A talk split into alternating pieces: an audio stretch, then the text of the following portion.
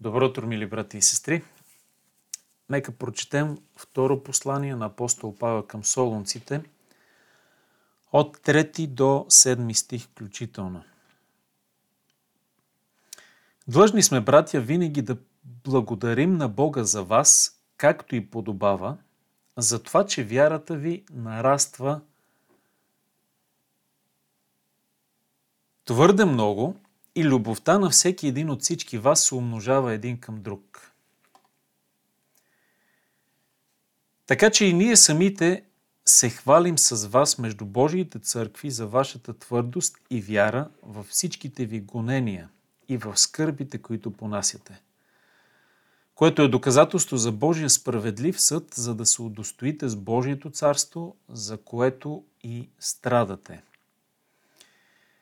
Понеже е справедливо пред Бога да въздаде скръп на онези, които ви оскърбяват, а на вас, оскърбените, да даде отеха, както и на нас, когато се яви Господ Исус от небето със своите силни ангели. Това изречение продължава от седми стих нататък, но смятам за уместно да го оставим за за следващата ни среща, тъй като променя малко посоката на мисълта. След като апостол Павел поздравява своите чада в Солун, заявява, че Павел, Сила и Тимотей са тези, които пишат до църквата в, в Солун, благославя ги с благодат и мир – от Бога Отца и Господ Исус, той изявява по много интересен начин своята радост и благодарност от успехите на неговите чада в вярата. И това са солунците. Солунците и Солунската църква, която е много а, за него специална, очевидно, и той изказва голяма благодарност към Бога за това, че неговата, че тяхната вяра нараства твърде много. Интересно е, че той казва, длъжни сме винаги да благодарим на Бога за вас. Длъжни сме да благодарим на Бога. Той, той а, чувства, че а, благодарността за него е дълг и не е просто едно такова състояние на спорадично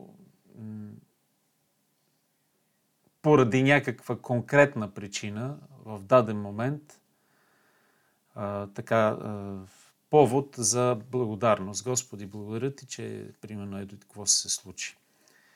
А той казва, длъжни сме винаги да благодарим. При всяка наша молитва ние благодарим на Бога за това, че от вас идват добри новини. Добрите новини са, че вярата им нараства твърде много. Това е, стига да не е хиперболизирано, което понякога го прави един родител, за да насърчи своето дете. Естествено, че ние, родителите, се заемаме понякога така да насърчим децата си, макар да не правят нещата както трябва чак, но тяхното желание все пак е достатъчно, за да ги насърчим, да кажем колко добре се справят и да не ги откажем да продължат. Но мислим, че все пак тук има предвид едни реални постижения в вярата на солонците. Нещо, което той не пише към май никоя друга църква, до която пише свое послание. Вярата им нараства твърде много. Това е чудно, чудна констатация, така би ми се искало и а, всички ние да чуваме за нас а, така, такава похвала, че вярата расте, както в превода на издателство Вере, вярата ви расте все повече и повече. В а, ревизираното издание вярата ви расте премного.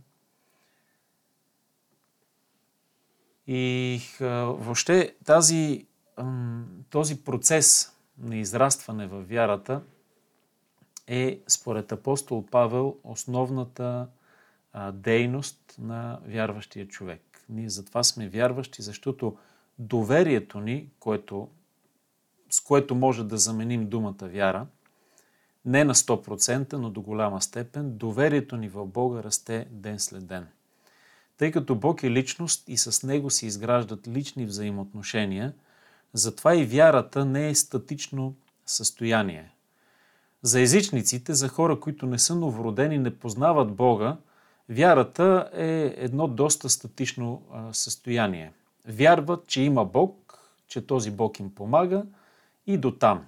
Това не е въпрос на изграждане на отношение, които могат да се изграждат или да се разграждат, да расте доверието или да намалява, както е при новородения човек, а там състоянието е има Бог, Той е добър, Той ни помага и това можем да чуем от всеки духовно мъртъв човек. Да, аз вярвам, вярвам Бога, вярвам. Но никога няма да чуеш думите вярвам на Бога, защото това е способност само на духовно възродения човек. Само вярващия, спасения човек, който познава и обича Бога, той вярва на Бога. Наш чудесен пример е Авраам, нашия баща на вярата, чиято вяра растеше а, година след година, защото не случайно неговия живот е описан така подробно и виждаме как ситуация след ситуация, описана в а, битие, от неговия живот, той има а, все по-голяма вяра и доверие в Бога, до степен да дойде до момента дори да пожертва сина си, единствения си син, възлюбения си син, на Бога, да го отдаде на Бога, защото напълно се доверяваше на своя Господ. Това е покъртителна проява на вяра. И с тези свои думи исках да подчертая, че вярата да нараства премного или все повече и повече е процес, в който ние всички трябва да вървим и това е Божията воля за нас.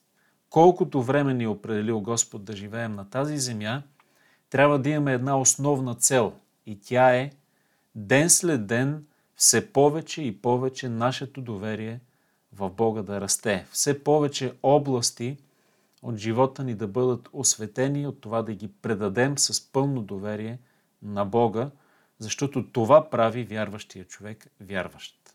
Всичко друго са разни форми на религии, на религия, която не добавя нищо към нашата същност или не ни препоръчва пред Бога. Пред Бога ни препоръчва преди всичко и най-вече вярата, вярата, вярата, вярата, вярата. Това е и причината да се спасим. Това е причината да ставаме или начина по който ставаме все по-духовни и по-духовни личности. И слава Богу, при солунците това се случва. И Павел е дълбоко удовлетворен, зарадван и благодарен на Бога, защото начинателят и усъвършителят на вярата е Исус Христос.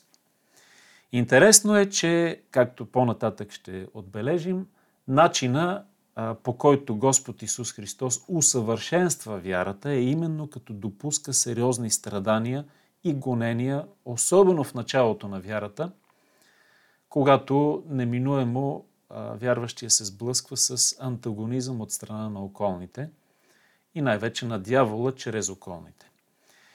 Това обаче е много добро и е добро за младежа да носи товар в младостта си. Този товар има се предвид духовната младост или физическата, ако е повярвал по-отрано – защото в началото на вярата това все повече ни отделя от човешките подпорки, на които сме се научили в физическото си състояние да се опираме, за да може нашата доверие в Бога да расте и недоверие в себе си и околните също да расте. Това е причината, поради която и апостол, т.е. Господ Исус, допуска страданията, през които и солонците минават. И пряко свързано с растенето на вярата им е тези гонения и скърби, които понасят, описани в четвърти стих. Но между вярата и скърбите е вмъкната любовта на всеки един от вас се умножава един към друг. Когато вярата расте, и любовта помежду ни расте.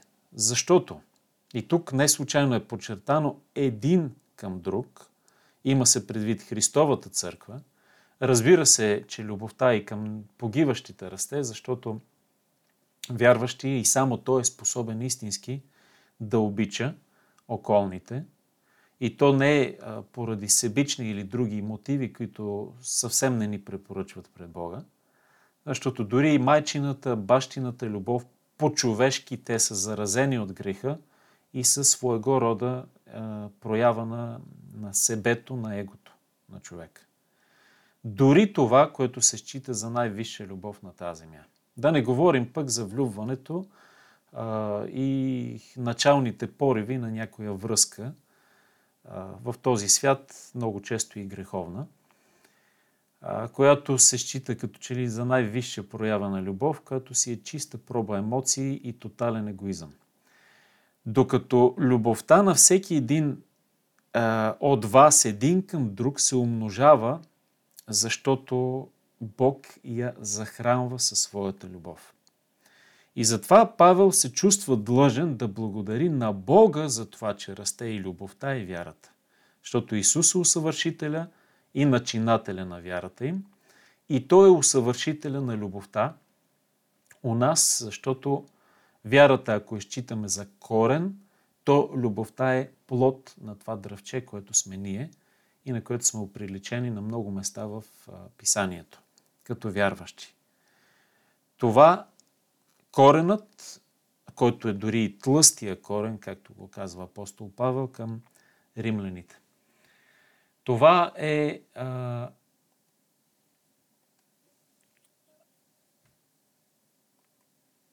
това е именно причината, заради която Павел благодари. Спрях се повече на трети стих, тъй като той е много важен и е свързан с най-важното в живота на християнина – вяра и любов. Третото – надежда, за него Павел много говори в първото си послание – Четем го и тук по различни начини във второто послание, защото много говори за идващата надежда. И тази надежда е изявена и в 6 и 7 стих, за които след малко ще кажем нещо. Любовта се умножава един към друг. И защото вече не може да се опреш на околните, не може да се опреш на невярващите си близки, към които си проявява най-силна любов. Най-често те все още са си невярващи. И Господ го допуска за известно време да е така, за да може възлюбеното му чадо да се прилепи повече и повече към вярващите в църквата. Което в крайна сметка е основната любов, която ще продължи вечно и с която ние ще сме много щастливи да първо ние самите да се къпем в любовта на другите, вярващи, спасени, новородени, вечни хора в небето и също така да обливаме и другите с нашата любов. А всичко това всъщност е самата Божия любов, изляна в сърцата ни, чрез Светия Дух. Апостол Павел в четвърти стих а, се хвали с солунците, т.е. той изявява им, че самите те, Павел, Сила, Тимотей, се хвалят с тях, с солунците между Божиите църкви. Павел има преписка с различни църкви, също така се среща с различни църковни общества там в Гърция И навсякъде той изявява, издига и дава за пример солунците за тяхната любов и вяра. Също така за тяхната твърдост и вяра във всичките гонения и скърбите, които понасят.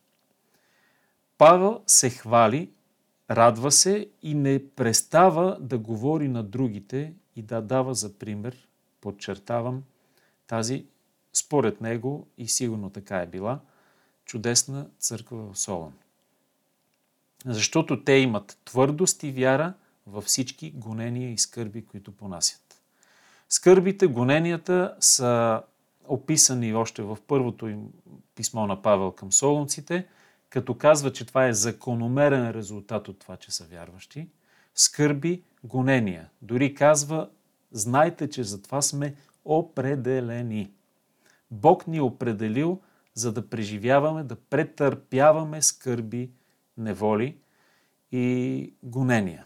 Това е участа на вярващия на земята. Няма как ние да сме от лагера на Бога, да се намираме в лагера на Сатана и а, да живеем безметежен живот.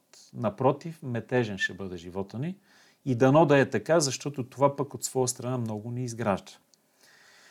Защото а, твърдост и вяра се изграждат в гонения и скърби, които понасяме, претърпяваме. Това е начина един характер да се кали и да стане христоподобен, здрав и силен. Волеви, здрав човек, който ще устои пред всякакви а, удари на съдбата, така да се каже, и удари на дявола. Защото Господ ни прави свои войни, а войнат е този, който именно чрез трудности, проблеми се калява и става достоен и способен да побеждава. Всичко друго е различни форми на лентяйство, на слабост, на слабоволие и на готовност на всякакви компромиси с цел да ни бъде удобно което в крайна сметка довежда и до отстъпление от Бога. За да устоят до края, Господ трябва да кали всеки от нас вярващите. Да устоим. Иначе факт че мнозина отстъпват за жалост. Пети стих казва, че гоненията и скърбите са доказателство или по-скоро устояването на тези вярващи – е доказателство за Божия справедлив съд. По интересен начин е казано тук, как така а, устояването, твърдостта и вярата в гоненията е доказателство за Божия справедлив съд. И как така ще се удостоим с Божието царство, едва ли не, като устояваме и претърпяваме без да отстъпим от вярата.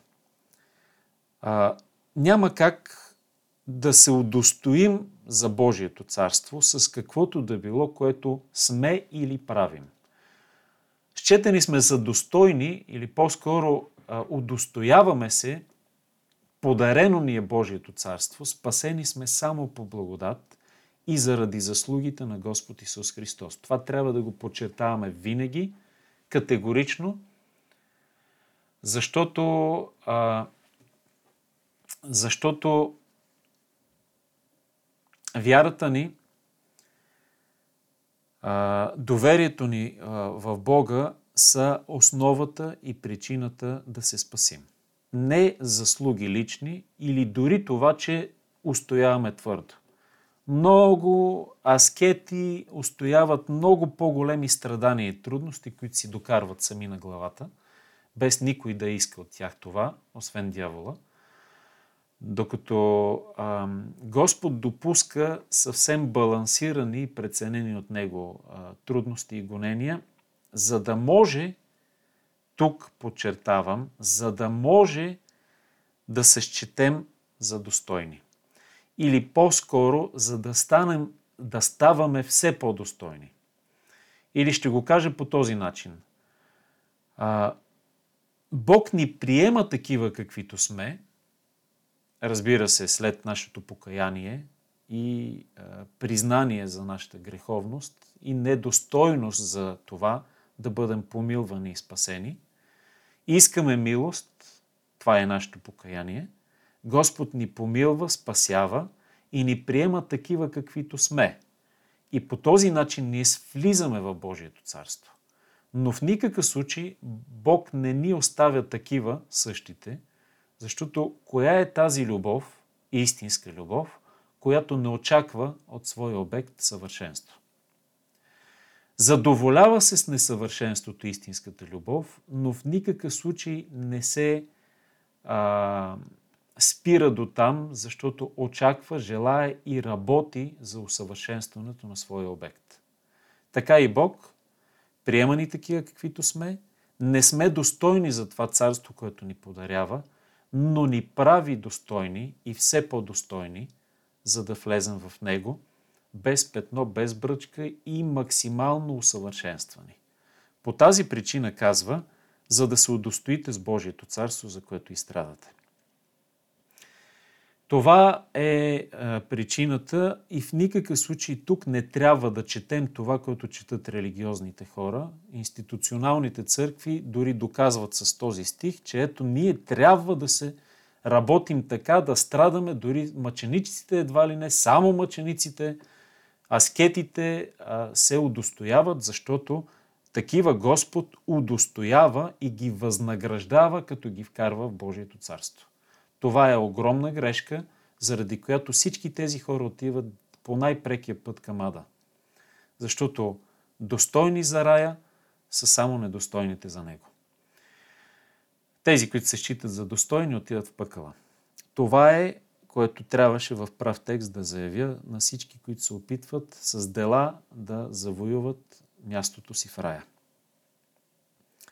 Няма как да стане.